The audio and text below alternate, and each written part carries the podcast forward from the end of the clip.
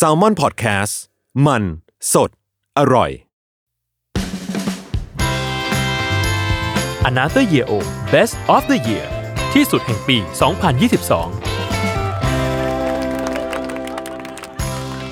สวัสดีครับ ยินดีต้อนรับเข้าสู่รายการ Another Year O 2022 ครับ วันนี้เราก็อยู่กับแขกรับเชิญของเราครับ สวัสดีครับคุณปั้นสวัสดีครับ เป็นไงบ้างครับ ครับ ผมปั้นเงิน เอ๊ะปั้นไม่เคยมา Another Year O เลยใช่ปะไม่เคยเลยนี่ครั้งแรก เพราะว่าผมเพิ่งเคยได้เป็น host ของพอดแคสต์นี้เฮ้ยเออเป็นปีแรกอ่าครับโอเคเอ้ยคือปกติแล้วอะอ่า Another Year O เรามีทุกปีฮะแล้วเราก็จะแบบให้มาพูดถึงแบบสามสิ่งที่เราเรียนรู้ในปีนี้อืมหรือว่าหนึ่งสิ่งที่ ตั้งใจจะทำในปีหน้าอะไรเงี้ยอืมเออ ก็จะเอา host เอาคนที่เกี่ยวข้องกับแซลมอนแซลมอนพอดแคสต์มาพูดคุยกันฮะแต่ว่าปีเนี้ยพอปั้นมาปีแรก เราครับเปลี่ยนเลยอ่าเราไม่เป็นแบบนั้นแหละ เออผมก็ว่าผมไม่อยากพูดแบบนั้นมันดู cliché อ่าเออดีเลยเหมาะมาก เพราะว่าปีนี้เราเปลี่ยนคอนเซปต์เป็น another year o best of the year ว้าว เราจะให้ทุกคนเนี่ยที่ฮะมารายการเนี่ยครับมาจับฉลากอืมแล้วก็ดูว่าสิ่งที่คุณจับมาได้เนี่ยก็จะเป็นแบบ อะไรคือที่สุดแห่งปีในสาขานั้นสาขานี้อะไรเงี้ยอะเราจะให้ปั้นอะเออเออจับมาสามลูกเป็นจะเป็นสามตอนนี้ลูกในห้องส่งจะมีแบบเป็นเป็นไข่ไข่จับฉลากไข่ใช่เออแล้วก็เราให้จับสามลูกแล้วก็จะมาอ่านกันว่าอะอะไรคือที่สุดแห่งปีครับ ในหมวดนี้ของปานอ่าเออ ซึ่งปีนี้เป็นไงมั่งปีอันนี้นี้เหรอทั่วไปกัน ก็จริง ๆ ทุกปีอะผมจะรู้สึกว่ามันจะเป็นปีธรรมดาธรรมดาทั่วไปเอออ่าแบบไม่ได้มีอะไรโดดเด่นคือ มันจะมีความรู้สึกที่ว่า ปีเนี้ยมันเราก็ achieve ตามเป้าหมายเราแหละอือฮึเออเราก็อยู่รอดของเราได้ไปวันๆคือผมไม่ได้เคยรู้สึกว่าแบบปีนี้จะต้องเป็นปีที่ดีอะไรมากมายครับแต่ว่ามันมันมีอยู่เรื่องหนึ่งก็คือปีที่แล้วอะมันมีเรื่องที่แย่มากๆ ก็คืออมฝั่งของผมเนี่ยจะเป็นเรื่องของสุขภาพอืมเออสุขภาพปีที่แล้วเนี่ยผมเข้าโรงพยาบาลไปประมาณ ไปแอดมิดเนี่ยประมาณ3ามสี่รอบโอ้เหรอเออเข้าเข้าออกออกเนี่ยสามสี่อ่าฮะรอบแล้วแต่ละอันเนี่ยมันไม่เกี่ยวกันเลย เป็นคนละเรื่องกันหมดเอเลอยคนละเรื่องกันหมดเลย ภูมิแพ้บ้างอ่าอืมแพ้นู่นแพ้นี่นะครับ แล้วก็มีเรื่องหมอนรองกระดูกเคลื่อนอ่าโหเอออัอันนี้เรื่องใหญ่อยู่นะก็หนักอยู่ ดังนั้นแล้วอืมปีเนี้ยก็เลยตั้งเป้าว่าเฮ้ยเราอยากจะให้ความสำคัญกับเรื่องสุขภาพอืมอ่าอันนี้เป็นหลักอืมนะครับ แต่ว่าปีนี้ก็มีอีกเรื่องดีหนึ่งตรงที่ว่าต้องยอมรับว่าการได้มาทำพอดแคสต์อืมเออเป็นความใฝ่ฝันหนึ่งคือเหมือนกับว่าจริงๆอะผมอยากทำงานร่วมกับแซลมอนอื มมานานแล้วคือคิดอยู่ตลอดว่าเฮ้ยเราจะมีโอกาสได้ทำเมื่อไหร่เมื่อไหร่คือเหมือนกับว่าก่อนหน้านี้เราเคยมีทำเป็นเหมือนกับ demo ร่วมกันมารายการหนึ่งอ่าใช่เออใช่แต่ว่าใช่ตอนนั้นอะผมพอพอได้มาทำก็รู้สึกว่าเฮ้ยอยากลองทำงานกับ house นี้ดูอ่าเออแล้วทีนี้พอปุ๊บมันเหมือนกับว่าจู่ๆก็มีพี่โจโทรมาอืมเออก็เป็นเรื่องมันนี่มาเกดอนอ่านั่นแหละเว้ยแล้วประจวบเหมาะมาก เพราะว่าแบบก็มารู้ตอนที่ติดต่อมาหาปั้นเนี่ยแหละว่าปั้นเคยเขียนหนังสือเกี่ยวกับหายนะทางการเงินอยู่อ่า เออใช่คือมันเป็นเรื่องที่ประจวบปั้นเหมาะชอบ แล้วก็อืมศึกษามาโดยที่ตอนแรกไม่ได้คิดเลยนะ ตอนแรกที่มาทำเดโมรายการแรกยังรู้สึกว่าเฮ้ยอันเนี้ยไม่ค่อยอยากจะทำแต่ว่าอืมอยากจะทำอะไรสักอย่างหนึ่งกับอืม Salmon House หรือว่า Salmon Podcast อืมทีนี้มันก็เลยกลายเป็นว่าตอนที่พี่โจโทรมาแล้วเล่าเรื่องหายนะทางการเงินว่าเฮ้ยเราจะมีขึ้นรายการหายนะทางการเงินอย่างเงี้ยอืมตอนนั้นแบบอะดรีนาลีนพุ่งพล่านอยากทอ่าำคือตอนนั้นอะหัวหัวผมคิดไปเลยว่าลันเลยกูต้องรับาฮะ ต้องรับอย่างเดียวคือต่อให้มีงานแน่นแค่ไหนตอนนั้นน่ะต้องรับอ่าตอนนั้นอะไอความคิดเรื่องที่จะดูแลสุขภาพจากปลายปีที่แล้วอะไม่หายไปเลหายไปแล้วเออหายไปเลยรู้สึกว่าเออไม่เป็นไรรับงานนี้ก่อนเอามาก่อนสุขภาพค่อยมา คือเอามัมันเป็นความคิดที่แบบเออเราอยากจะทำงานตรงนี้จริงเออๆเออก็พอได้ทำงานก็พยายามจัดหาคือพอผมได้เรียนรู้อีกเรื่องหนึ่งก็คือว่า พอเราอยากจะทำอะไรจริง ๆ หรือว่าอืมเราอยากจะให้ความสำคัญกับอะไรจริงๆอะมคือจริงๆมันไม่มีข้ออ้างเลยนะ มันจะสามารถจัดสรรเวลาจัดสรรทุกๆ อย่าง จัดสรรทรัพยากรอะมาเพื่อทำงานนี้หรือว่ามาเพื่อทำสิ่งนี้ได้โดยเฉพาะเลยอืมเออก็ถือว่าเป็นเรื่องที่ประทับใจใน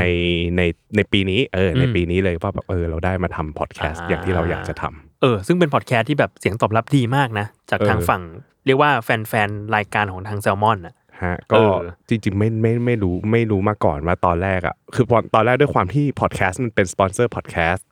ืมเออ ก็ได้รับการสนับสนุนจากลูกค้าอย่างเงี้ยครับคือผมก็คิดว่าเฮ้ยมันอาจจะเป็น content ที่คนอาจจะหยีหรือว่าคนอาจจะรู้สึกว่าอืมเข้ามาฟังแล้วอาจจะเน้นขายของเยอะเกินไปอืมแต่พอลองทำเข้าจริง ๆ แล้วอะผมยังรู้สึกว่าเฮ้ยมันแทบจะไม่ค่อยได้ขายเท่าไหร่เลย เออเข้าใจ ซึ่งเรารู้สึกว่าแบบอันนี้ก็ต้องให้เครดิตทางลูกค้าด้วยนะอืมมเออ แล้วเราก็รู้สึกว่ามันไม่รู้ดิ sponsored content อะครับบางทีมันไม่ได้มันไม่ได้เป็น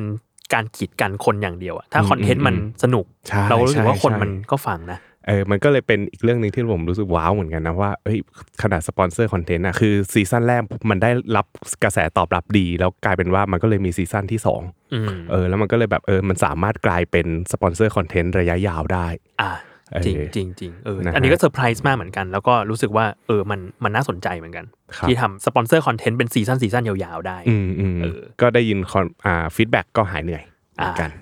ใครที่เป็นแฟนรายการมันนี่มาเกดอนก็มาส่งเสียงกันได้อีกเย่เผื่อว่าเราจะได้มี season สามกันเร็วๆขึ้น ครับคอะรับอะกลับมาฮะเรามาเข้าเรื่องเราดีกว่า ทีเนี้ยอย่างที่บอกปีเนี้ยอืมอืมอืมเราจะจับฉลากฮะแล้วให้ปั้นอ่านว่าสิ่งที่ได้ คืออะไร แล้วเราฮะมาขยายความกันว่าที่สุดแห่งปีในหมวดนั้นคืออะไรครับอะครับผมจับเลยกลับเลยคำถามแรกนี่ให้ให้ได้ยินให้ได้ยิว่านเสียงมีมีของจริง คือเฮียที่สุดเฮียโอ้โหที่สุดแล้วแล้วมันแล้วมันเขียนว่าเฮียที่สุดเลยอะเฮียที่สุดของปีนี้คืออะไรเฮียที่สุดในชีวิตปีนี้คือจริง ๆ มันไม่ได้มีเฮียอะไรมากมายอือฮึ นะครับแต่ว่าสิ่งไม่ได้มีโอไม่เคไม่ได้มีอะไรที่มันรู้สึกว่าเฮียนะฮะแต่ว่าสิ่งหนึ่งที่รู้สึกว่าอย่างที่บอกว่าปีที่แล้วอะผมมีปัญหาเรื่องหลังเออหมอนรองกระดูกเคลื่อน ทีนี้ปีเนี้ยด้วยความที่เราอยากจะ กลับมาแอคทีฟกลับมาออกกำลังกายเออผมก็เลยไปสมัครเหมือนกับว่าเป็นกายมันมันฟีลเหมือนกับกายภาพที่ทำกลับมาทำเพื่อให้กลับมาออกกำลังกายได้อ๋อเหรอเออมันก็จะมีเป็นคอร์สประมาณแบบโอเค8 8 ครั้งอืม10 ครั้งอะไรอย่างนี้อืมผมก็ไปนะฮะครั้งครั้งที่1ถึง7ไม่มีอะไรเลยเว้ยพี่เออมันก็สบายสบายปุ๊บครั้งที่ 8อะครั้งที่ 8 เสร็จผมมีมีความรู้สึกว่าเฮ้ยเราทำมา 7 ครั้งแล้วอะเราอยากท้าทายตัวเองแบบเฮ้ย ผมผมคุยกับเทรนเนอร์ว่าผมว่าน่าจะไหวนะเออน่าจะแบบน่าจะทำอันนี้แล้วแบบเหมือนกับว่าเราเล่นขาเล่นกล้ามเนื้อขา แล้วเราก็รู้สึกว่าเออมันมันไม่น่าเกี่ยวกับหลังเท่าไหร่อืมเออเราก็รู้สึกว่าโอเค งั้นเดี๋ยวอยากลองทำอันนี้ดู นะว่าจะ overload น้ำหนักเพิ่มขึ้นแล้วมันจะโอเคไหมอืมปุ๊บพอทำไปอะทุกอย่างผ่านไปด้วยดีกระบวนการ training เสร็จสับเรียบร้อย อ่าครบทุกครั้งปุ๊บกลับมาบ้านครับ มีความรู้สึกเจ็บที่หลัง เอ้าเออแล้วตื่นเช้ามารู้สึกว่าเอ้ยชิบหายแล้วอาการเดิมมาคือหมอนรองกระดูกเคลื่อนอะคราวที่แล้วผมหมอนรองกระดูกเคลื่อนแต่มันไม่ได้มันไม่ได้ไปทับเส้นประสาท แต่มันอ่าฟีลเหมือนกับเป็นหมอนรองกระดูกปลิ้นาคือมันลงขาแล้วมันจะเริ่มรู้สึกชา แล้วเดินไม่ได้ คือตอนนั้นผมต้องให้รถพยาบาลมาหามเลย เพราะว่ามันขยับโอ้ไปไหนไม่ได้อ่าฮะอันนั้นคือเรื่องปีที่แล้ว แต่พอมาปีเนี้ยหลังจากที่เราคิดว่าเฮ้ยเรากลับมาแข็งแรงแล้วอาจอะจะได้แล้วล่ะอะไรเออเงี้ย กลับกลายเป็นว่าเราโอเวอร์โหลดตัวเอง เราทำอะไรที่มันหนักเกินไป มันก็เลยกลายเป็นกล้ามเนื้ออักเสบ คือ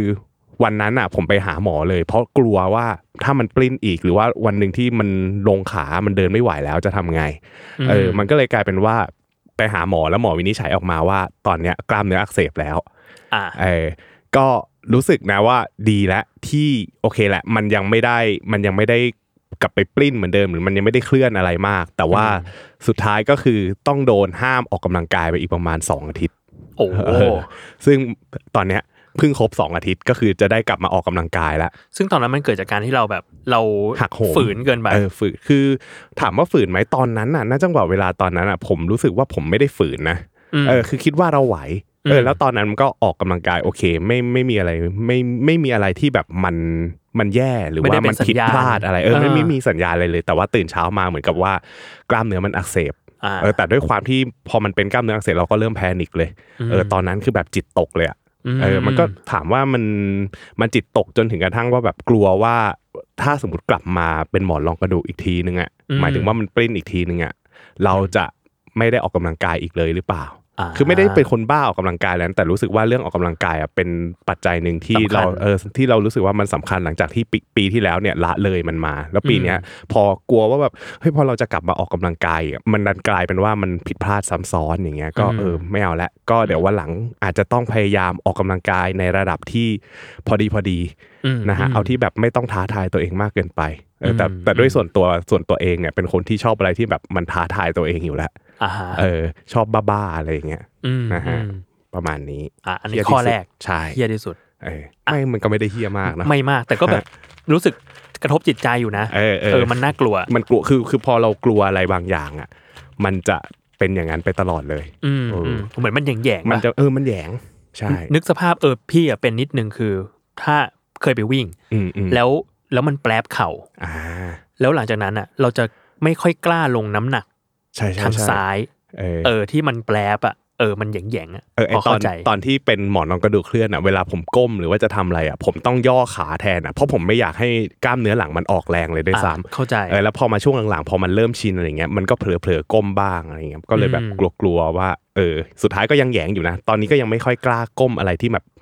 มีความเสี่ยงว่าจะทำให้ปลิ้นเข้าใจได้ครับอะครับคำถามอะที่สองอือฮึขอแกะก่อน สวยงามที่สุด สวยงามที่สุดอ่าปีนี้ ปีนี้สวยงามที่สุดอืมสวยงามที่สุดเหรอ ถ้าปีนี้สวยงามที่สุดก็คงเป็นเรื่องที่สโมสรฟุตบอลอะฮะที่ผมเชียร์ได้แชมป์ยุโรปเป็นครั้งแรกในประวัติศาสตร์สโมสร แล้วก็ได้แชมป์แรกในรอบ น่าจะประมาณ 13 ปีหรอเออซึ่งคือสโมสร AS โรมาของอิตาลีอ่าอ่าครับก็ผมเชียร์ฟุตบอลแล้วก็ชอบอืมดูบอลอิตาลีคือมันจะเป็นบอลที่เป็นลีกที่คนดูในประเทศไทยเนี่ยค่อนข้างน้อย มันไม่เหมือนพรีเมียร์ลีกที่แบบเออฮิตๆเนอะใช่เพื่อนรอบตัวผมก็จะเชียร์พรีเมียร์ลีกอ่าลิเวอร์พูลแมนยูอาร์เซนอลเชลซีอะไรก็ว่าไป ก็ไม่มีคนคุยด้วย แต่ว่าด้วยความที่มันเป็นทีมที่แบบเหมือนกับว่าโรม่าเนี่ยเป็นทีมระดับไซส์กลางค่อนข้างไปทางใหญ่หน่อยก็ได้ แต่ว่าช่วงหลังๆมาจะลงไปทางกลางนะอืฮะม เวลาที่เราเชียร์บอลหรือว่าเรามีความสุขกับอะไรเล็ก ๆ น้อยๆอะคือผมอะก็จะอยู่ในทุกช่วงเชียร์มาตั้งแต่ปี 2000เออตอนนี้ก็ 20 กว่าปีละโหนะครับนานซึ่งมันก็จะได้แชมป์บ้างไม่ได้แชมป์บ้างนะครับ แต่ว่า ตอนเนี้ยมันล้างแชมป์มาประมาณ 13 ปี นานมากเออนะนานมากนานมากๆ ก็คือคือพี่ก็จะไม่ได้ตามบอลอิตาลีขนาดนั้นใช่แต่อย่างโรม่าก็จะรู้ว่ามีฟรานเชสโกตอตติใช่ไหมฟรานเชสโกตอตติหรือตอนนี้ที่แบบเป็นโค้ชก็คือมูรินโญ่อ่าใช่เออคือด้วยความที่มูรินโญ่มาปีแรกอืมแล้วได้แชมป์เลยเนี่ยมันก็ยิ่งเป็นอะไรที่ดูพิเศษสำหรับคนที่ดูบอลอ่าเหมือนกัน แล้วก็มันเป็นเขาเป็น Special One ใช่แล้วแล้วผมแล้วผมรู้สึกว่าเฮ้ย การที่เราได้เชียร์ทีมทีมหนึ่งแล้วติดตามมันมาตลอด 20 ปี แล้วก็ร้างแชมป์มา 13 ปีเนี่ย แล้วเวลาดูอะไรเงี้ยมันพบกับสถานการณ์ขึ้นขึ้นลงลงเฉียดจะได้แชมป์บ้างอืมอะไรอย่างนี้บ้างนะฮะแต่พอจังหวะที่เอาแค่ได้เข้ารอบชิงอะอืมได้เข้ารอบชิงฟุตบอลถ้วยเล็กของยุโรป Europa ยูโรป้าคอนเฟอเรนซ์ลีกอ่าอ่าแล้วเพิ่งมีปีแรกด้วยยูโรป้าคอนเฟอเรนซ์ลีกเนี่ยมีปีแรกปีที่แล้วอืมเออแล้วมันกลายเป็นว่าทีมของโรมโรม่าของมูรินโญ่เนี่ยได้เข้าชิง นะครับ แล้วพอเข้าชิงปุ๊บตอนนั้นผมก็คิดแล้วคือตอนก่อนหน้านั้นอะไปไปเที่ยวภาคใต้ไปนครศรีแล้วไปบนกับไอ้ไข่ด้วยอ่าบนเลยออบนผมบนเลยผมบนเลยว่า คือรู้ตอนนั้นรู้แล้วว่าโรม่าเข้าชิงอืมแล้วผมบอกผมบนกับไอ้ไข่เลยว่า ถ้าเกิดว่าโรม่าได้แชมป์อืมผมจะบริจาคเงิน อ่า เป็นเท่านี้เท่านี้เออให้กับมูลนิธินี้นี้นี้อะไรอย่างงี้ก็บนไว้ แต่ก็จำไว้นะ แล้วทีนี้ก็มาดูบอลปุ๊บเฮ้ย โรม่าได้เว้ยได้แชมป์แล้วชนะคู่แข่งด้วยแค่ประตูเดียวก็คือชนะเฟเยนูร์ดหนึ่งศูอืนมแล้วจังหวะนั้นคือผมนอนไม่หลับเลย คือมันเป็น moment ที่ตอนนั้นอะคือดูบอลพอเสียงนกหวีดหมดเวลา moment ของการฉลองแชมป์ moment ของทุกๆ อย่างภาพในอดีตที่แบบเฮ้ยเราผ่านร้อนผ่านหนาวดูท้อใจกับสโมสโมสรบ้าง เห็นช่วงขึ้นลงของสโมสรมาตลอดอย่างเงี้ยอืมเออพอ จุดเนี้ยมันสำเร็จทีมที่เราเชียร์มันสำเร็จ ผมก็รู้สึกว่าเฮ้ย อะไรบางอย่างที่เรารอคอยแล้วถ้ามันหนึ่งมันได้มาอืมเออมันสวยงามถึงมันจะไม่ได้ยิ่งใหญ่ เท่ากับแชมป์พรีเมียร์ลีกแชมป์ยูฟาแชมเปี้ยนส์ลีกหรือว่าแชมป์บอลถ้วยใหญ่ๆ หรือว่าแชมป์กัลโช่เซเรียอาอย่างเงี้ยแต่ก็รู้สึกว่าเออมันเป็น moment ที่สวยงามมาก ๆเลยเหมือนกันคือมันเป็นอะไรที่ดีใจที่สุดเออแล้วก็แล้วก็ถือว่าเป็นสิ่งที่สวยที่สุดในปีนี้ สวยงามที่สุดในปีนี้อืมสำหรับผมนะ เออพี่เข้าใจนะ คือพี่อะ พี่ก็ตามบอลบ้างอ่าเออ ทีมที่เชียร์คือลีดส์อ่าลีดส์ยูไนเต็ดลีดส์ยูไนเต็ดที่หายไปจากพรีเมียร์ลีกนานมากเออเออเออเออไอ้จังหวะที่กลับมาพรีเมียร์ลีกก็รู้สึกดีใจนะฮะรู้สึกแบบเออ พอไปอยู่ลีกล่างๆ แล้วมันแบบเราตามข่าวมันยากครับแล้วมันก็ไม่ได้เป็นแบบเป็นเรียกว่าไงดี เป็นเป็นที่สนใจในพื้นที่ข่าวอืมอืมเออพอขึ้นมามันก็รู้สึกว่า เออ เราได้เราได้มีเห็นข่าวของทีมที่เราเชียร์มากขึ้น เออเออเออ ใช่คือสโมสรทีมเล็ก ๆ หรือว่าอะไรก็ตามเรื่องเล็กๆอะที่เราอืมที่เราที่เราชอบมันที่เราหลงรักมันอย่างเงี้ยผมว่าเวลาที่มันได้ achieve อะไรบางอย่าง หรือว่าได้ได้ถึงเป้าหมายอะไรบางอย่างเนี่ย รู้สึกว่าเอ้ยมันเป็นต่อให้มันเป็นเรื่องเล็กอะแต่มันสวยงามมากๆเลยนะอืมอืมเออนะครับครับผมมันค่อนข้างจะคุ้มค่าเวลารอคอยอืมเออสุดท้ายมันมาเกิดในปีนี้พอดีไงเลยเอามาพูดได้อ่าโอเค อันนี้อันที่สามอันที่สามนะอันที่สามแล้วจะปั่นอีกไหม มันมีอันมันมีอันที่มีสาระด้วยมีอันที่มีสาระด้วยเขาว่าอย่างนั้นนะแฟชั่นที่เป็นที่สุด แฟชั่นเหรอแฟชั่นที่เป็นที่สุด อะโชคดีที่เป็นคนที่ติดตามเรื่องการแต่งตัวอยู่อ่าฮะบ้างนะฮะก็จริงๆอะผมจะเป็นคนชอบใส่อะไรสบายๆเออแล้วก็ตอนแรกอะชอบรองเท้าหนังกับรองเท้าผ้าใบแต่ว่าช่วงหลังๆมา ด้วยความที่ไม่แน่ใจว่าอายุเยอะด้วยหรือเปล่าอืมใส่ผ้าใบแล้วมันเดินสบายกว่ามาก อะอ่าแล้วผ้าใบรุ่นหนึ่งที่ตอบโจทย์ ยี่ห้อหนึ่งที่ตอบโจทย์ แล้วก็ผมชอบมากๆ ชอบมานานแล้วตั้งแต่สมัยเรียนแล้วก็คือยี่ห้อ New Balance อ่าเออผมรู้สึกว่าปีเนี้ยเป็นปีที่ New Balance เนี่ยออกสีออกรุ่นมาอะโอ้โหแทบจะแบบดูดเงินในกระเป๋าไว้ได้ทุกรุ่น เขาอย่างลุยเลยนะปีเนี้ยเออปีนี้โคตรปีลุนี้ยมันปีนี้มันมาก แล้วก็มันมีรุ่นหนึ่งที่ผมแบบเฮ้ยสีอะคือแม่งใช่แบบใช่มากๆ คือต่อให้ต่อให้ออก รุ่นไหนมาก็ตามออกมากี่รุ่นก็ตาม แต่ว่ารุ่นเนี้ยมันมันโดนอืมเออก็คือ New Balance 990 V3 อ่าเอ้ยที่แต่ตัวนี้คลาสสิกที่ทำกับจาวอ่าอ่าเจเจรุ่น collab ด้วยใช่รุ่นคอลแลบซึ่งมันหาได้ยากมากอืมๆ ในประเทศไทยนะครับ ก็เป็นรุ่นรุ่นล่าสุดที่มันเป็นสีน้ำตาล สีดำสีอ่าเขียว เออ ก็อันเนี้ยอันเนี้ยเป็นสิ่งที่รู้สึกว่าเออมันที่สุดแล้วสำหรับสำหรับตัวผมก็พยายามจะหามาครอบครองให้ได้หาอยู่นานไหมตใช่อนนั้น ตอนนั้นเนี่ยถามพี่โจเรื่องราคาพี่โจก็บอกอ่าว่ามันน่าจะอยู่ประมาณหมื่นปลายๆฮะอ่าใช่โอ้โหเออหมื่นช่วงนี้เกือบเกือบราคาสองหมื่นช่วงนี้ราคามันแบบโหดร้ายโหดร้ายอคือยู่ผมรู้สึกว่าด้วยความที่เราเป็นนักลงทุนเออด้วยความที่เราเป็นนักลงทุนเราก็รู้สึกว่าเชื่อมูลค่าเนี้ย มันอาจจะคุ้มก็ได้ ถ้าสมมติว่ามันมันได้มาอยู่ในการครอบครองของเรา แต่ว่ามันจะดีกว่า ถ้าเกิดว่าเราหาได้ถูกกว่านี้ เออ เออ ด้วยความที่ผมอะเป็นคนที่ซื้อของบน eBay อยู่แล้วอ่าเออซื้อของบน eBay ซื้อของอะไรอย่างเงี้ยคือ แต่ก่อนน่ะ ก่อนหน้าที่จะใช้ eBay บ่อยๆอะครับ ผมเพิ่งเคยได้ใช้ตอนที่มาเริ่มสะสมแก้ว เออก็คือแก้วไฟคิงอ่าอ่าแก้วไฟคิงก็จะเป็นแก้ววินเทจที่เป็นอะ มันมันมัน limited คือตอนเนี้ยมันไม่มีผลิตแล้วในอเมริกาครับแต่ที่ญี่ปุ่นยังมีผลิตอยู่ ก็สั่ง eBay มาตลอด แต่ว่าตอนเนี้ยกลายเป็นว่าเราใช้ eBay แล้วเริ่มเข้ามือ เราเริ่มรู้รู้แล้วว่ามันควรจะต้องมี moment ในการประมูลในการต่อราคา offer ราคายังไงอืมแล้วโชคดีว่าไปเจอตัวตัวเนี้ยไอตัวนิวรานจาวตัวเนี้ยบน eBay พอดี ซึ่ง eBay เนี่ยก็จะมีระบบที่เขาเรียกว่ามันเป็นเหมือนกับว่า eBay คอยเช็ค ความอ่าฮะแท้ให้ออเทนติกให้อ๋อเออเขาก็จะมีแบบหน่วยในการพิสูจน์เลยว่าของเนี้ยของแท้จริงหรือเปล่าก็คือไม่ต้องมากังวลเลยว่าแบบใช่เราจะไปเจอของปลอมเออหลอคืกเรา คือผู้ผู้ขายอะเขาก็จะไปส่งไปที่ไอศูนย์ eBay Authentic ตรงนี้ก่อนเออให้เพื่อให้พิสูจน์ก่อนว่าตรงเนี้ยเป็นของแท้ ตรงเนี้ยมันก็เลยทำให้การซื้อของออนไลน์เนี่ยของผมเนี่ยค่อนข้างมั่นใจระดับอืมหนึ่งแล้วอืมไปเจอผู้ขายคนหนึ่งที่เขา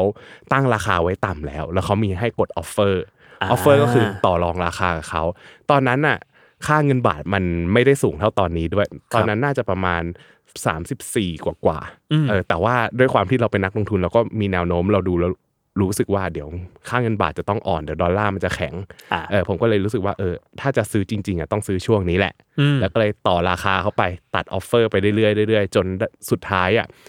ได้ราคามาอยู่ที่ประมาณ 1 0,000เฮ้ยเหรอหนึ่งหมื่นบาทเชี่ยนี่นี่ยังไม่รวมค่าขนส่งนะ อ่าอ่าแต่เข้าใจเออเออโหหนึ่งหมื่นบาททั่วนแล้วก็ติดต่อกับตัวของคนที่เขาขนส่งมาให้เข้ามาในไทยอืมนะครับ แล้วก็สุดท้ายโดนเบ็ดเสร็จไปเนี่ยมันไปอยู่ที่ประมาณ 1 2 0 0 0อะ1 2 0 0 0แล้วกันจริงๆไม่ถึง ถือว่าเออซื้อมาราคาดีเลย ใช่ก็รู้สึกว่าเออ ถ้าถ้าแบบเนี้ยซื้อมาราคาเนี้ยผมจะกล้าใส่อ่าแต่ถ้าซื้อมาสักสองหมื่นเนี้ย จะเริ่มไม่กล้าใส่แต่ถามว่าทุกวันเนี้ยยังกล้าใส่ไหมผมยังนับครั้งได้แล้วผมใส่กี่ทีเข้าใจเออเออยังใส่ไม่ถึงสิบทีเลยใส่ดีไหมทุกวันใส่ดีไหมโอ้ยนุ่มสบายแล้วใส่แล้วมั่นใจอ่าเออก็ถือว่าเป็นหนึ่งในสิ่งที่ซื้อมาแล้วรู้สึกว่าเออคุ้มค่ามากๆ ในปีนี้แฟชั่นที่สุดเออโห วิธีการซื้อของออนไลน์แบบนักลงทุนว่ะเออเพคือราะว่าเราลด cost ให้ได้มากที่สุดไงเออเพราะว่าเราตามกลุ่มแบบกลุ่มอืมปล่อยของ New Balance หรือว่าฮะแบบเพจพวกแบบมา pre ของอะไรเงี้ย เราจะฮะรู้เลยว่าแบบไอ้รุ่นเนี้ย collab JJJJound เนี่ยอืม990 V3 collab เออ JJJJound สีน้ำตาลเนี่ย โหมันแบบหมื่นเจ็ดหมื่นแปดใช่ใช่ใช่หมื่นเก้าอะไรเงี้ยเออมันแล้วแล้วมันมีอย่ายิ่งจะขึ้นไป ถ้าปั้นได้มาแบบหมื่นหนึ่งนี่แบบถือว่าเป็นราคาที่ดีใช่มากเอออันนี้เป็นแฟชั่นเครื่องแต่งกายๆเอออะจริง ๆ มันมีมันมีของอย่างอื่นมากมายเลยที่รู้สึกว่าเออทุกปีปีเนี้ยจะบอกว่าเป็นปีอีกปีหนึ่งที่ซื้อของเยอะที่สุดด้วย หรอเออเพราะว่าไม่ไม่ใช่แค่เสื้อผ้าแต่ว่าทุกวันเนี้ยคือพอผมกำลังแต่งบ้านอยู่กำลังกำลังจะซื้อเฟอร์นิเจอร์นู่นนี่นั่นนะก็จะดูของที่เป็นอืมงานดีไซน์อะไรอย่างนี้ด้วยนะครับคือความสุขส่วนตัวคือต่อให้เราเป็นนักลงทุนนะแต่ว่าเราไม่ได้หัวนักลงทุนไปด้านการเงินนะครับ ด้วยตัวตัวตนของผมมันมีความแบบเอ้ยชอบเรื่องดีไซน์นู่นนี่นั่นอะไรอย่างนี้ด้วย ก็เลยแบบอยากจะซื้อของแต่งบ้านด้วย แล้วก็มันมีประจวบเหมาะกับปีเนี้ยได้ไป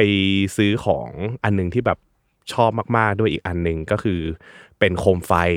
อ่าอ่าฮะมันชื่อว่าโคมไฟ Lampe de Marseille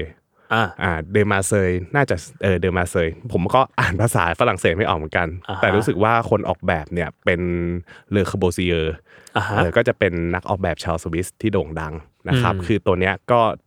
ได้โคมไฟตัวนี้มาแล้วรู้สึกว่า proud กับมันมากๆ สวยมากๆ ชอบมากไปตั้งไว้ตรงไหนๆอ่ายังไม่ได้ตั้งรออ๋อเหรอบ้านเสร็จอยู่อ๋อโอเคโอเคเดี๋ยวไว้เสร็จแล้วน่าจะ เก็บไว้แล้วก็ถ่ายลงให้ดูได้เลเอยอแต่ว่ามันเป็นโคมไฟที่รู้สึกว่าเออซื้อมา คือมันไม่ได้แฟชั่นขนาดนั้น แต่ว่ามันเป็นสิ่งสวยงามที่เรารู้สึกว่าเออมันมีอยู่ในบ้านแล้วรู้สึกว่าสวยมากๆอันหนึ่งอืมปกติเวลาแบบปั้นอยากได้อะไรสักอย่างหนึ่งอะเล็งนานครับไหมกว่าจะซื้อ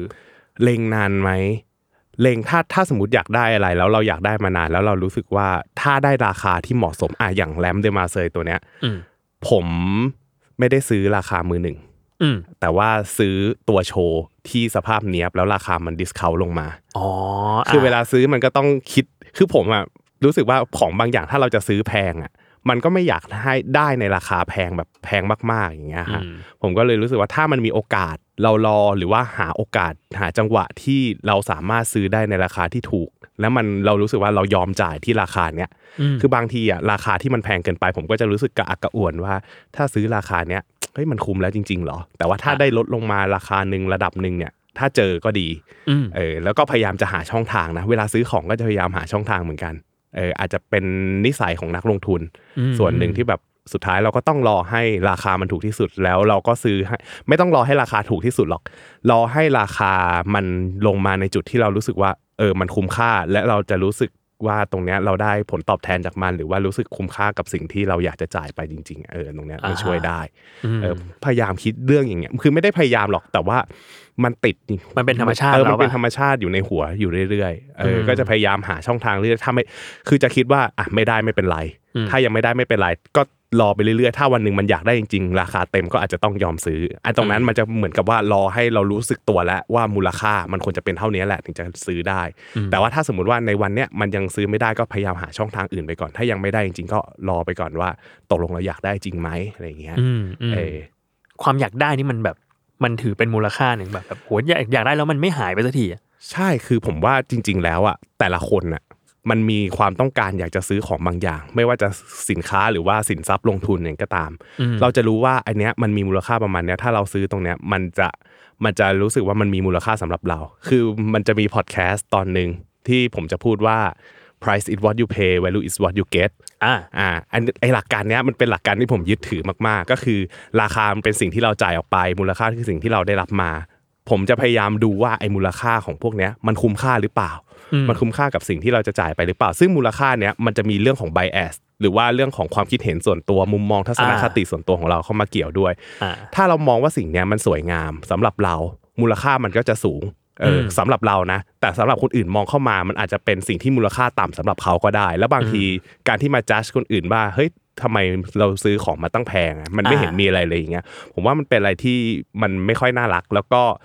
จะบอกว่าแต่ละคนก็จะมีมุมมองต่อสิ่งสองสิ่งหนึ่งสินค้าสิ่งหนึ่งอะไรอย่างเงี้ยที่ต่างกันขึ้นอยู่กับว่าเราให้มูลค่ากับมันเท่าไหร่มเออคือมันบางทีอะถ้าถ้าเกิดว่ามันเป็นสินทรัพย์ลงทุนอะไรอย่างเงี้ยมันก็สามารถประเมินมูลค่าออกมาได้บ้าง ตามตามรูปแบบโมเดลของแต่ละอันแต่ว่าอืมอย่างเป็นสินค้าหรือว่าเป็นสิ่งของทั่วไปอ่าอย่างเงี้ยมันอาจจะมีเรื่องของมูลค่าทางจิตใจ ที่อืมเข้ามาเกี่ยวข้องคือมูลค่าทางจิตใจอะมันไม่ได้ตีเป็นตัวเงินได้ขนาดนั้น แต่ว่ามันสามารถตีเป็นมูลค่าความสุขได้ว่า เออ เราสามารถเราเราตีตีมูลค่าตรงนี้ออกมาแล้ว เรายอมจ่ายมันที่เท่าไหร่มอะไรอย่างเงี้ยคือบางอันรอเซลล์ก็ได้ บางอันไม่มีเซลล์ก็ต้องรอดูว่าสุดท้ายเราอยากจะได้มันจริง ๆ หรือเปล่ารอให้มูลค่าในใจเราเพิ่มขึ้นมาจนถึงราคาที่มันจ่ายไหวอ่าตรงนั้นค่อยจ่ายเงินเพื่อซื้อมันก็ได้อ่าเออซึ่งก็แล้วแต่แบบแต่ละคนเนาะว่าใช่ว่าว่าจะอยากได้จนถึง อยากจะจ่ายราคานี้หรือยัง อ่าใช่ใช่ใช่เออคือแบบเพื่อนผมปีนี้ผมเห็นเพื่อนผมบางคนอย่างเงี้ยซื้อกล้องตัวละสองสามแสนอย่างเงี้ยอืมเออผมก็ไม่เคยรู้สึกนะว่ามันสุรุ่ยสุร่ายหรืออะไรเงี้ยก็มันอืมเป็นความสุขเขาอะไรอย่างเงี้อืยมเขาก็อาจจะมองเห็นแหละว่าการที่เขาได้หยิบกล้องมาถ่ายนู่นนี่นั่นก็มันก็คุ้มค่าสำหรับเขาแล้วอืมแต่สำหรับผมอย่างเงี้ยบางทีซื้อโคมไฟเราได้มานั่งมองมันเปิดปิดมันเล่นๆให้เปลืองไฟอย่างเงี้ยก็มีความสุข อ่าเอออ่อ่า มันก็หรือจัดไม่ได้ว่าแบบเฮ้ยใช่สิ่งนี้มันนอนเซนส์เปล่าวะอะไรเงี้ยเออมันก็ไม่ได้ขนาดนั้นใช่กลายเป็นว่าแฟชั่นเนี่ยพูดคุยยาวเลย นั่นน่ะสินะฮะอีกสักอันไหมอีกสักอันเหรอได้อะนะฮะเมื่อไหร่จะเจออันที่อันที่มีจ๋งๆเป็นบ้างที่เป็นสาระเออดีใจที่สุดอะอ่าดีใจที่สุดปีนี้ ดีใจที่สุดปีนี้นะฮะ อันเนี้ยคิดออกเลย เพราะว่ามันคือปีปีเนี้ยมันมีเรื่องหนึ่งที่ผมรู้สึกว่า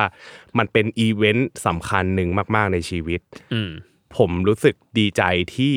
ได้ทำพอดแคสต์นี้ เฮ้ยอ่าเอาใจกันเปล่าเนี่ยได้ทำพอดแคสต์มันเนี่ยมาก็ใช่ก็อย่างอย่างที่บอกว่าอะดีใจที่สุดก็คือเรื่องนี้เรื่องหนึ่งอ่าอ่า แต่แต่เราเล่าไปแล้วตอนต้นอ่านะเข้าใจว่าเออทำไมเราถึงอยากมาทำมันเนี่ยมาเกดอนเนาะอืมก็อันเนี้ยก็เป็นเรื่องหนึ่งที่ดีใจที่สุดเออที่แต่แบบแต่เออได้ถ้าถาการมพี่กรองพี่ก็ะไรชอบมากเหมือนกัน รู้สึกว่ามันรายการมันเจอโฮสที่ใช่อะอืม แล้วมันแล้วมันไปได้จริงคือผมรู้ว่าตอนที่ผมรู้ว่าจะได้ทำอย่างที่บอกเลยว่าเออเรารับงานตั้งแต่พี่โจโทรมาแล้วไม่ต้องบอกไม่ต้องบอก concept อะไรแล้ว คือแค่แค่บอกว่าเออมันเป็นวิกฤตกับเป็นพอดแคสต์กับทางแซมมอนเออผมตกลงทำแล้ว ยังไม่รู้ด้วยนะว่า host จะเป็นใครๆอ่าเออแต่ตอนนั้นอะมันดันกลายเป็นว่าตอนที่คุยกันอะ ผมภาวนา เพราะว่าก่อนหน้าเนี้ยมันจะมี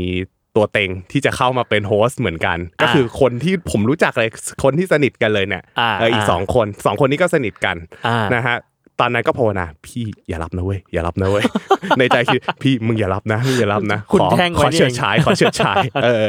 แต่สุดท้ายก็ได้มาเพราะพี่เขาไม่ว่างจริงๆเออได้มาเป็น host จริงๆแต่ตอนนั้นไทม์ไลน์มันค่อนข้าง tight อืมก็รู้สึกเหมือนกันว่าแบบ เออ มันหา host เนี่ย มันก็เรื่องหนึ่งอืมหา host ที่สะดวกในช่วงนั้นเนี่ยก็อีกเรื่องหนึ่งเหมือนกันใช่คือจะบอกว่าตอนนั้นจริง ๆ ผมไม่ค่อยสะดวกด้วยอ่าเออแต่ก็อย่างที่บอกแหละว่าก็ว่าพอยากยายามรับทำอ่าใช่ อันนี้คือดีใจที่สุดเรื่องหนึ่งและอีกดีใจอีกเรื่องหนึ่งก็คือว่า การที่ปีเนี้ยผมได้เอาชนะบางอย่าง อืมคือต้องเกรินว่า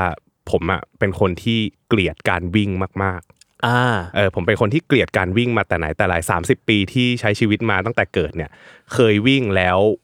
แล้วเข่าแตกคือล้มเข่าแตกรอบอ๋อหนึ่งอ่านั่นก็เป็นเพนหนึ่งที่ทำให้เรารู้สึกว่าเราไม่อยากวิ่งไม่กล้าไม่กล้าที่จะวิ่ง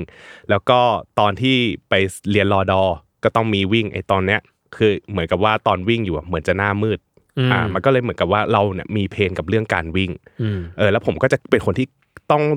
ต้องยอมรับเลยว่าเกลียดการวิ่งมากอืมๆเออเกลียดการวิ่งมาก ๆ จนกระทั่งแบบเออเราใช้ชีวิตมาเรื่อยๆเรื่อยๆเรื่อยๆจนช่วงหลังๆมาครับ มันรู้สึกว่าวิธีการดูแลร่างกายของผมอะอย่างที่บอกว่าปีที่ผ่านมาร่างกายสุขภาพไม่ค่อยโอเคเออเวลาคุยกับหมอหมอเขาก็แนะนำว่าให้ไปวิ่ง ผมก็ถามหมอหมอ ผมไม่วิ่งนะผมว่ายน้ำได้ไหมอะไรอย่างเงี้ยหมอเขาบอกว่าโอเคก็ได้แหละอะไรอย่างเงี้ยหมอหมอในที่นี้คือเพื่อนอ่าเพื่อนที่เป็นหมอเขาก็เล่าให้ฟังว่าจริงๆอะวิ่งอะมันช่วยอะไรเยอะเหมือนกันช่วยเรื่องหัวใจ ช่วยเรื่องการสูบฉีดนู่นนี่นั่นเออก็รู้สึกว่าเฮ้ยถ้าสมมุติว่าได้วิ่งก็จะดี ทีนี้ผมก็แบบ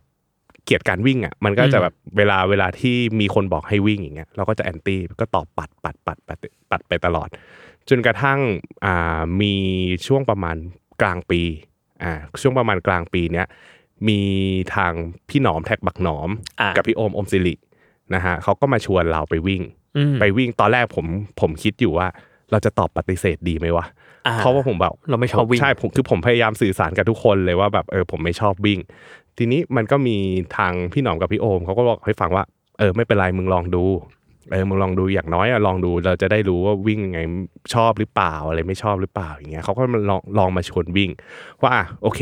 รอบเดียวจะได้รู้ว่าไอสิ่งที่เกลียดสุดท้ายกูก็จะเกลียดมันจริง ๆอ่าเออปุ๊บพอเสร็จวิ่งรอบแรก มันกลายเป็นว่าจากเดิมเนี่ยที่เคยที่เคยเกลียดการวิ่งมันมันเปลี่ยนความคิดว่าจริง ๆ เราก็พอวิ่งได้นะ แต่ก็อืมยังไม่ชอบมันอยู่ดี เพราะว่าตอนวิ่งนี่แม่งโคตรเหนื่อยเลยอ่าคือตอนที่เราแบบไม่เคยวิ่งมาก่อน หรือว่าเราแบบคือต่อให้วิ่งวิ่งเตะบอลกับวิ่งตีแบดหรือมันก็ว่าไม่เหมือนกันมันไม่เหมือนกับการวิ่งจ็อกกิ้งหรือว่าการวิ่งเพื่อออกกำลังกายตอนนั้นอะ ผมวิ่งแล้วรู้สึกว่า heart rate อะมันขึ้นไปแบบมันขึ้นไปโซน5เลยอะซึ่งมันเป็นโซนที่ค่อนข้างอันตราย ถ้าเราไม่ใช่นักกีฬาอืมเออคือเหมือนกับว่ากล้ามเนื้อเราไม่ได้ถูกออกแบบมาเพื่อการวิ่ง แต่ไปไปมามากลายเป็นว่าพี่เขาก็พยายามลากเราไปวิ่ง ซึ่งผมก็รู้สึกว่าเออ เวลาตอนนั้นอะ จุดที่ไปวิ่งกับพี่เขาอะไม่ได้ตั้งใจจะไปเพื่อออกกำลังกาย แต่ตั้งใจจะไปเพื่อแบบเออสารสัมพันธ์ หรือว่าตั้งใจจะเพื่อคุยเรื่องเออเผื่อว่าจะมีโอกาสได้คุยงานหรืออะไรอย่างนี้ เอออมแต่ไปไปๆมาๆกลายเป็นว่าพอหลังจากที่ไม่มีพี่ๆเขามาวิ่งอะตอนนั้นผมไปวิ่งกับพี่โอมพี่หนอมสองรอบแล้วก็ไปวิ่งกับพี่หนอมรอบหนึ่งอะแต่กลายเป็นว่าพอหลังจากนั้นอะ หลังจากสามครั้งเองนะที่เราไปวิ่งกับพี่เขาอะจู่ๆมันก็มีความรู้สึกว่าเฮ้ยเชี่ยอยากไปวิ่งว่ะอ่า เออมันเริ่มรู้สึกว่าเฮ้ยทำไมกูอยากไปวิ่งวะอืมจู่ๆก็แบบรู้มีความรู้สึกอย่างนี้เกิดขึ้นมาในหัวอืมแล้วเสร็จทีนี้ก็ลองก็ลองไปวิ่งคนเดียว สรุปวิ่งคนเดียวเราวิ่งรู้เรารู้สึกแย่นะวิ่งคนเดียวแล้วมันไม่มันไม่สนุกเลยก็เลยกลายเป็นว่าเอ๊ะหรือว่าจริงๆกูก็ยังเกลียดการวิ่งเหมือนเดิมวะเพียงแต่ว่าเราแค่ชอบวิ่งกับคนอื่น ใช่ใช่อืมแต่ก็ก็ยังไม่ไม่ไม่ยอมแพ้เออก็ยังไปลองไปกับพี่ๆเขาอีก ก็พยายามหานัดวันอืม ไปไปมามากลายเป็นว่าผมวิ่งเกือบทุกอาทิตย์เลยอ่าเออแล้วช่วงช่วงที่ผ่านมาไอ้ช่วงที่บอกว่ากล้ามเนื้ออักเสบอะอ่าออกกำลังกายไม่ได้เออออกกำลังกายไม่ได้รู้ป่ะคำถามแรกที่ผมถามหมอคืออะไรคือผมถามหมอแล้วอย่างนี้ผมจะกลับมาวิ่งได้ไหมครับอ่าเออคือมันเป็นคำถามที่แม่งแบบ เชื่อเราไม่เคยคิดว่าคำถามนี้จะออกมาจากปากเราอืมเออจนสุดท้ายเราเรารู้สึกว่าเออจริง ๆ เราไม่ใช่นักวิ่งนะอืมแต่จากที่เราเคยเกลียดการวิ่งอะมันกลับกลายเป็นว่าปีเนี้ยผมดีใจมากเลยที่ผม ได้กีฬาหรือว่าได้กิจกรรมอย่างหนึ่งกลับมาทำไม่ได้กลับมาทำหรอกได้มาทำเพิ่มก็คือเรื่องของการวิ่งอืมเออแล้วตอนนี้มันก็เหมือนกับเราจะชอบการวิ่งไหมผมคิดว่าน่าจะใกล้ๆชอบแล้วยังไม่ยังไม่กล้าพูดว่าชอบเต็มปากอ่าแต่ก็คิดว่าเออก็คงจะชอบ ก็คงคงจะชอบมันแหละเออือมแล้วก็ดีใจที่ได้ลองมาวิ่งดูอืม เออเพราะว่าจริง ๆ ตอนวิ่งมันได้ทำอะไร มันได้คิดอยู่กับตัวเอง มันได้คิดนู่นคิดนี่ไปเรื่อยๆเหมือนกันเออซึ่งบางทีอย่างเงี้ยมันก็ได้ได้ได้ทำในสิ่งที่ท้าทายตัวเองเหมือนกันอืมครับผมอืมแล้วไอ้ความรู้สึกที่เราแหยงการวิ่งก่อนหน้าเนี้ยแบบเฮ้ยอืมจะเจ็บไหมจะอะไรไหมมันมันหายไปหรือยังเอออันเนี้ยมันหายไปนะอ่ามันไม่ได้คิดเรื่องเข่าอีก ต่อไปเลยมันคิดเรื่องอื่นว่าเฮ้ยเราจะทำยังไงให้เราวิ่งได้ดีขึ้นอะไรอย่างเงี้ยอืมเออคือมันเริ่มมีความคิดนี้เติมเข้ามาในหัวละเออแต่ถามว่าตอนนี้เป็นแฟนพันธ์แท้ไหมก็คิดว่ายังไม่เป็นแฟนพันธ์แท้ขนาดนั้น แต่อ่าเออวิ่งมันก็ไม่แย่หรอก อืมอืมฮะเข้าใจ อืมประอะมาณนี้โอเคโอ้ยอันนั้นก็เป็นเรื่องดีใจที่สุดในปีนี้ ใช่ก็สอได้งดีเรื่องใจเลยเนอะใช่สองเรื่องสองเรื่อง อืมอืมฮะมีอะไรอยากฝากไหมสำหรับปีนี้และปีหน้า อยากฝากไหมสำหรับเออปีนี้และปีหน้า คือถ้าถ้าเป็นบทเรียนที่ได้ในปีนี้จริง ๆอะผมรู้สึกว่าสำหรับตัวผมนะ ผมรู้สึกว่าไอสิ่งที่บางอย่างเนี้ยเราเคยคิดว่าเราเกลียดมันอืมอันเนี้ยเป็นสิ่งที่ได้จากการวิ่งเลยบางอย่าง สิ่งมันคือแบบเรื่องบางเรื่อง คนบางคนของบางอย่างที่เราเคยคิดว่าเราอยู่ด้วยกันกับมันไม่ได้หรอก เราเกลียดมันเราทำอะไรอย่างเงี้ย เราอยู่กับมันไปได้ไม่นานเราไปไม่รอดหรอกอืมถ้าเราไม่ได้ลองทำจริงๆ เราจะไม่รู้ว่า เออ คืออย่างผมเนี่ย ผมทำรอบหนึ่งผมลองวิ่งรอบหนึ่งตอนแรกก็ยังรู้สึกว่า เออ ไม่ชอบมันอยู่ แต่ความรู้สึกที่แบบว่า